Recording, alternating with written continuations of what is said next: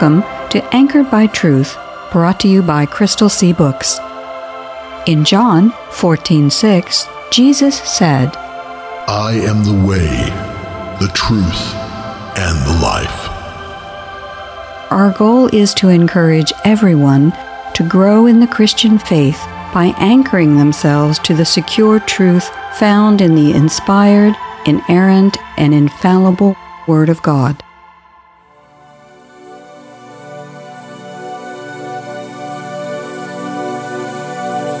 The heavens proclaim the glory of God. The skies display His craftsmanship. Day after day they continue to speak. Night after night they make Him known. They speak without a sound or word. Their voice is never heard. Yet their message has gone throughout the earth, and their words to all the world. Psalm nineteen, verses one through four, New Living Translation. Hello, I'm Victoria Kay. Welcome to Anchored by Truth, brought to you by Crystal Sea Books. I'm here today with R D Fierro, founder of Crystal Sea Books and part-time poet.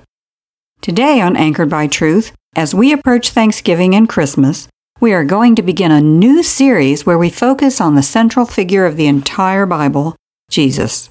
That seems appropriate as we come to the time of year when we celebrate the Lord's birth, doesn't it, R D? Well, Christmas is certainly the time of the year when people begin to more naturally think about Jesus, because the reminders of Jesus, the reminders of Christmas, well, they just start to appear everywhere. They're around us more and more every day. But of course, it's important for us to remember that we as Christians should really focus on Jesus every single day of the year. For Christians, Jesus should be the focus of our daily lives. And actually, throughout our lives, we should always be on a quest, if you will, to get to know God better each and every day that He grants to us. I agree with that. So today, we're going to start listening to a new Crystal Sea Books story. This time, it's one of our rhymed pieces that you wrote as a Christmas epic poem. You said you originally wrote the first installment because you wanted to give it as a gift to some coworkers. I did. Years ago, when I was a state employee and I worked in one of those big state agency buildings that are so common here, I wanted to give some Christmas presents to some of my coworkers. But you know, doing that in a state agency can be a little tricky. So I decided that the one present that I could give my coworkers was a little entertainment. So I wrote a piece that was inspired by some of the kinds of stories that used to entertain the kids of my generation. You know, it was common when I was a kid for there to be Christmas poems that people would read or recite as they sat around during the Christmas celebration. And it was also common when I was a kid to go to the movies, and before the main movie, there was always this serial short feature that they would play. And each one of those serial short features would always have a story that was told in multiple parts. But the trick was, every part except for the very final one, the hero or heroine or story always left you hanging right on the edge of something. I won't bother to go into any of the plots that were common in those days, but the point was that each one of those serial short parts always ended on what we've come to know as cliffhangers. So I decided to write a Christmas story for my coworkers, and I wrote it in parts, and each part left the listener or the reader wondering what would come next. And then a few years ago, you decided that the story needed to continue, so you wrote the next installment of what is going to be, when completed, a poetic trilogy. The story began in Crystal Sea Books' Christmas epic poem, The Golden Tree, Kamari's Quest. The story continued in The Golden Tree, Eagle Enigma. And today we are beginning the final part of the trilogy. Here is part one of The Golden Tree, The Frost Lion.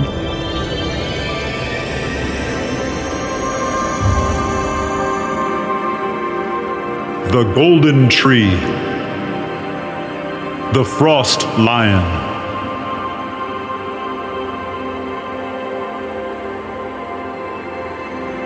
In the great far north, when winter descends, the sky turns indigo blue. The northern lights frolic and play and dance a long night through on snowy blankets that cover each hill, the sheen of lights glimmer bright. A rainbow quilt spreads gently across a land enjoying rest and quiet. And though the air is midwinter brisk, Christmas brings warmth and cheer. The holidays discard much of the chill for those who hold loved ones dear. And so it was in a happy koala town that lay around a golden tree. The bears embraced this season of joy that brought mirth, delight, and glee. The koalas had lived near the golden tree for more seasons than any could remember. But all the bears knew of that day long ago, when the demon lord came in December. The demon lord had come to steal the tree, for it brought beauty to a land so dark. And the demon lord hated joy and peace. Despair, fear, and gloom were his marks. But the koalas had stood their ground that day, for small size didn't make them less bold. Their brave stand brought help in the night, and the demon was banished to the cold. And though many years had passed since then, the bears all knew of that fight. So though they reveled in holiday joy, the bears stayed vigilant in the night. And all the bears remembered the stories of the demon's unmistakable shape, a looming, horrid, hooded figure surrounded by a blood-red cape. Ever since then, bears wore coat and cap. None wore flowing cape, for they had no desire to think upon any reminder of demonic drape. But in the winter, the bears adored the sky, especially the bears not quite grown. And often before they closed their day, they journeyed to a hill near their home, where the lights soared in that vault overhead and proclaimed indescribable glory, as if the heavens could not but proclaim their omnipotent Creator's story. Mother? The bread now cools on the stove, and the sky tonight is so green. Might I venture to the hills to the south, where better the lights may be seen? Coelest, bright-eyed, the oldest of five, had finished her daily tasks, and her mother, Ko Ray, heard need in her voice and thought how rarely she had asked. Go, my child, you have done well today. But soon the family must dine, and then we must help the younger bears, beds, quilts, and sleep to find. And I see in the street your very best friend, Ko Paul, seems headed there too. Go with him, for he is good and kind, and good company to see a climb through. In scarcely moments, the pair was bound toward the crest of the highest hill. They worked to mount its steepening slopes, but at the top they instantly fell still. There in the distance, where no one should be, they beheld a dark, lumbering shape, and they instantly recalled what all bears feared, the descriptions of the demon lord's cape. They watched the shape move unsteady and slow. After weak, wavering steps, it fell. What should we do? Coest worried aloud. Should we rush to the village and tell? They stared at the shape now lying quite still. In their minds, dire thoughts flew. Has the demon lord come, our tree to steal, and threaten our village anew?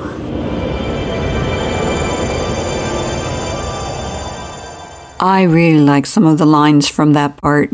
Quote, where the light soared in the vault overhead and proclaimed indescribable glory, as if the heavens could not but proclaim their omnipotent Creator's story, unquote.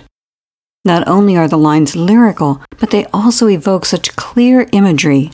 I can imagine kids sitting around with their mom and dad. Or grandmother and grandfather. Or grandparents, and listening to this recording with them. just like families used to sit around and listen to someone read the night before Christmas. Of course, that's one of the reasons we wanted to put this poem out there, to give families an entertaining story that would also allow parents to discuss their faith with their kids. Exactly. You know, there are so many questionable choices these days that are actually advertised as being, quote, family-friendly, but those family-friendly productions, projects, whatever they are, are based on a very secularist view of the world. So I wanted to be sure that there was a story out there that was available for Christian audiences, for that fireside listening that we used to think about, people gathered around the fire listening to someone tell a story. I wanted to make sure that there was one of those fireside listening stories that directed everyone's attention to the real reason for the season. Well, there are a total of seven parts to Golden Tree, The Frost Lion. So for the next six weeks, we'll be letting the story unfold as we continue to unpack insights into how the Bible is such an integral part of being able to frame a coherent worldview. I mean, the two fundamental attributes that you believe would have to characterize any book that would constitute a genuine, special revelation of God are that the revelation would have to be consistent with the created order, as it is observable by creatures within it, essentially us, and that the revelation would have to display supernatural origin. Right. Now, as hard or as exciting as it may be to comprehend, the empirical observations of the universe, combined with just the application of logic, tell us that the visible universe cannot, does not provide an explanation for its own existence. The universe, as grand and as vast as it is, has all of the fingerprints of having a beginning in space and time. And also, the second law of thermodynamics, the law of entropy, tells us that the universe will have an ending someday. Well, anything that has a limited lifespan, no matter how long that lifespan might be, cannot be self-existent. And yet only a self-existent being or entity can account for its own existence or for the existence of anything else. And some philosophers use the terms necessary being and contingent being to describe the difference between these two forms of beings. And since the universe is not eternal, it looks very much like it is contingent on something or someone outside itself to account for its existence, a necessary being upon which it is dependent. And we call that necessary being God. So just like the bears in our story, when we see the northern lights or stars twinkling in a deep night sky, we can know that that starlight, that that night sky, and especially our ability to see and understand all that grandeur, points to the need for a creator. And we've seen that the bears we've just met aren't the first bears who have lived in this land.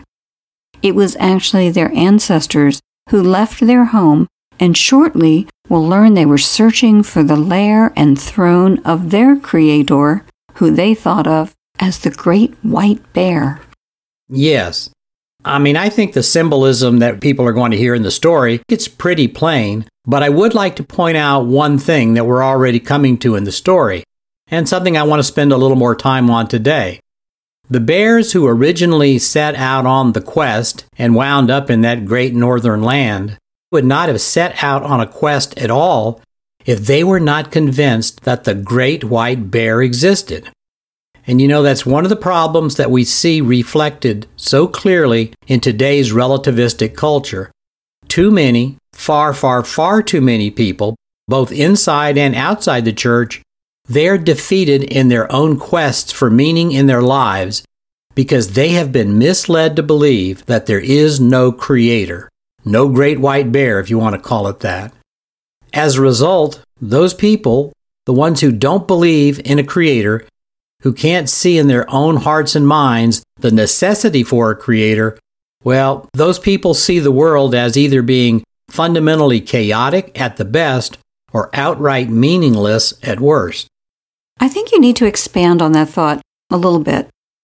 You're saying that God isn't just a logical necessity to explain the existence of a contingent universe, but that an awareness of God is an essential component of us being able to comprehend our place in that universe. Well, to quote what I sometimes say in our humorous life lessons, exactamundo. So, you're quoting yourself. Sounds like something only a writer would do. Again, exactamundo. Anyway, as the eminent theologian R C Sproul used to say, ideas have consequences.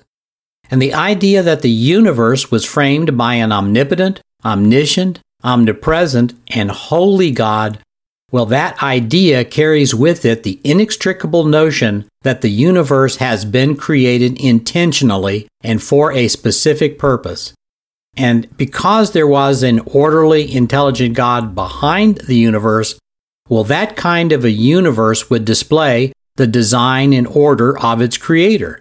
And it would also carry with it the implication that intelligent creatures, intelligent beings within that universe, namely us, well, the idea that we were created by an intelligent, purposeful God, that would allow us to perceive the design and order and purpose that is present in the universe. And that very concept formed the foundation for what we think of as science today. And that's why many of the founders of modern science, like Sir Isaac Newton and Louis Pasteur, were strong Christians. They were convinced that there was design, order, and logic in the universe because the universe had been made by a being that was supremely purposeful and logical. As such, they were encouraged to go and discover that order and use the results of it to improve the lives of the people around them.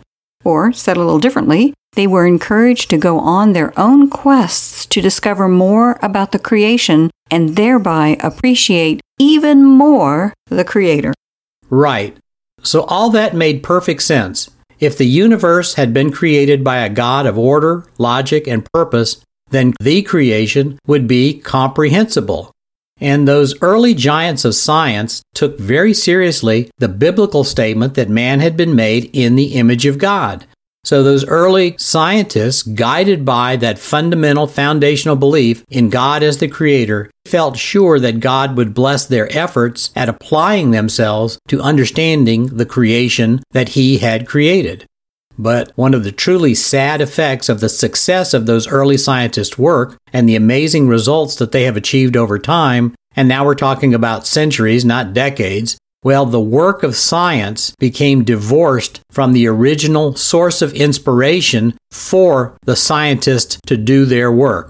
And unfortunately today we see that too many scientists, not all by any means, but a great many, have become convinced that it is possible to understand the creation while ignoring the Creator. Or said slightly differently, they sought the blessing without regard to the blesser. So one of your points you're making is that somewhere along the journey, the quest for discovery, a lot of people forgot why the journey was begun in the first place. And that is reflected in our society and culture today. Yes. And Christmas is a great example of that same phenomenon happening to our calendar and to our celebration of the common understanding that was once the foundation of our communities. The word Christmas obviously derives from the words Christ and Mass. And one of the big reasons that gift exchanges became a part of the celebration of Christmas was in commemoration of the great gift that God had given the entire world in the birth of Jesus.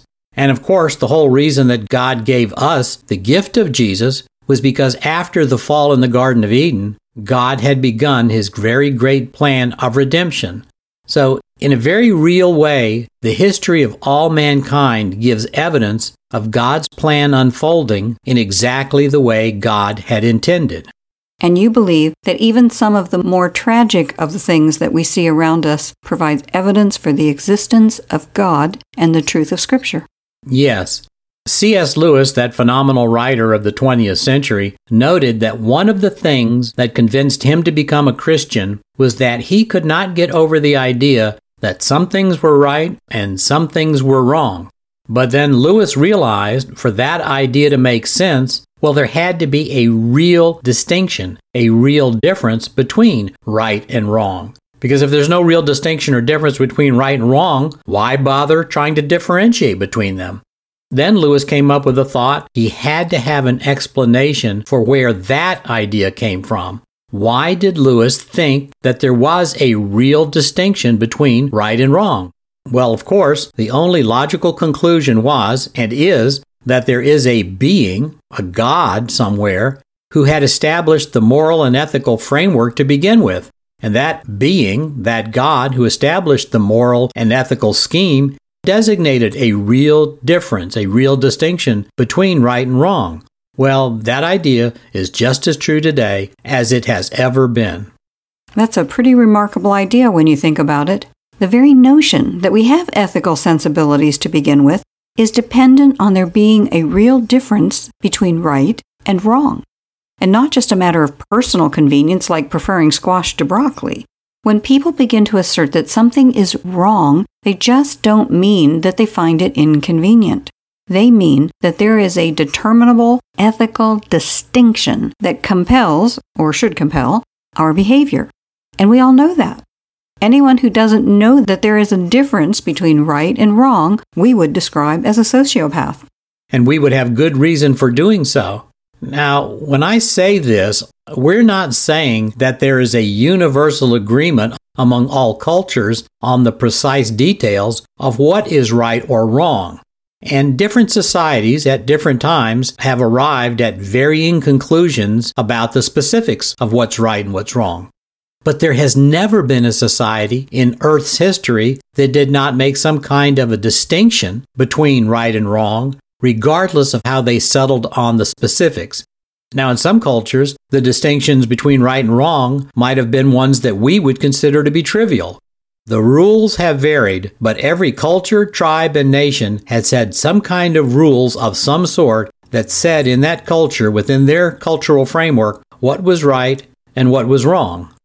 And pretty much all the people everywhere know that they have, at one point or another, violated those rules, written or unwritten, governmental or cultural, religious or secular. We have an inherent awareness that as moral and ethical agents, we have certain obligations that we are subject to. So we see that not only is there a physical order to the physical universe, there is also an ethical order that applies to us as people.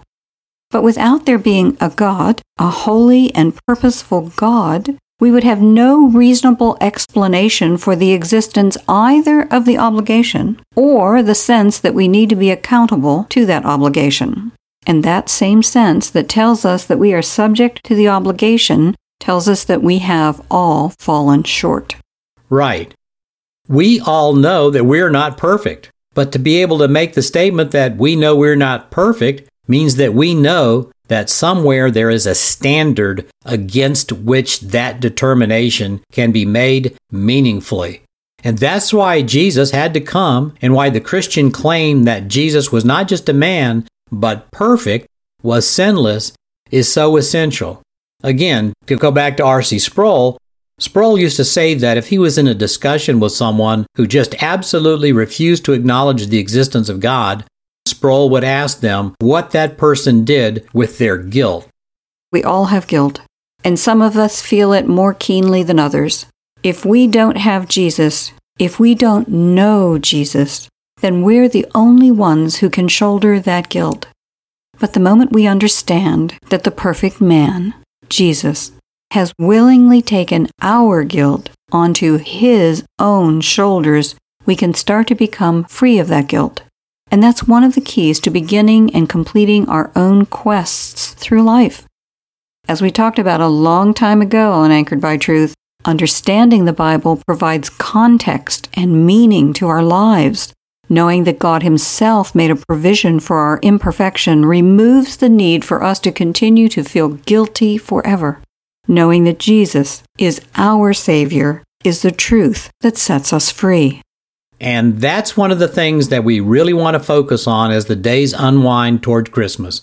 We want to take a close look at how we can be sure that Jesus isn't just a mythological figure, but instead is a real person who was born, who walked and played as a boy, who lived at a specific place and time, and then one day died. But then Jesus demonstrated that he was God's atoning gift by walking out of a grave and then Jesus appeared to a group of women first, and then to other men and women. Well, if Jesus wasn't a real person who did those things, we would have absolutely no hope for being justified before a perfectly holy God. So as we go about conducting our own quests through life, if we are pursuing worthwhile ends, we can be confident that those worthwhile ends aren't futile. There is a meaning to our individual lives, even when those lives are set against the backdrop of an unimaginably grand cosmos. The Bible and Jesus give us that meaning. As Augustine famously said, "Thou hast made us for thyself, O Lord, and our heart is restless until it finds its rest in thee." Sounds like it's a great time to have a prayer. Since we're approaching Thanksgiving, how about if today we listen to a prayer for the special day when we turn our attention to the goodness that God has shown to us?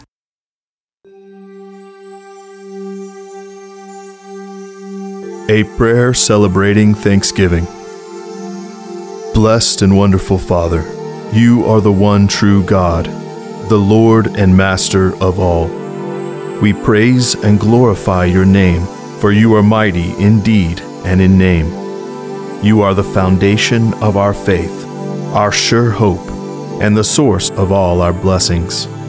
Lord, we want to thank you for those blessings, so many of which are manifest on this day. History tells us that our forefathers established Thanksgiving as a way to acknowledge your provision in their lives. We want to continue in their footsteps to acknowledge that all good gifts come only from you, and that we are completely dependent upon you for all our needs. We pray that you will be merciful to us in the future, even as you have been in the past. We praise you that you have continually provided for us, even in those times when we were hard-pressed and struggling. We are amazed and blessed by your generosity and kindness. Father, among our greatest blessings are those of family and friends. Help us always to cherish them and to not take them for granted. We know that there are many this day who are without their families and far away from their friends. We pray that you would be a powerful and immediate presence to them. We pray that you would be the great comforter to them, closer than a brother, and more real than the air they breathe. Bring to our minds any who have need of the comfort that we can provide. Inspire us to reach out to them in the way that will bring them the most comfort. We especially remember our soldiers, whose duties have separated them from their loved ones, and we remember their loved ones. We pray that you would be the tie that binds them together, no matter what distance is between them. We pray that you would guide us to be the heart and hands of Jesus, to minister to them, ever calling to our minds that there are always times when we will need others to be Jesus to us. Thank you for the food we share and enjoy this day. It is the visible and tangible reminder you know our needs and provide them. As we break bread in fellowship and thanksgiving, we are reminded that the heavenly bread with which you met our deepest need was the body of your precious Son. We praise you especially for the atonement that he made for our sins, and it is in his holy and blessed name that we pray and give thanks. Amen. Amen. We'd like to remind our audience that a lot of our radio episodes are linked together in series of topics, so if they've missed any episodes, or if they just want to hear one again, all of these episodes are available on your favorite podcast app. We'd also like to remind listeners that copies of The Golden Tree, Kamari's Quest, and The Golden Tree, Eagle Enigma are available from our website. We hope you'll be with us next time, and we hope you'll take some time to encourage some friends to tune in also, or listen to the podcast version of this show. If you'd like to hear more, try out crystal sea books dot com, where we're not perfect, but our boss is.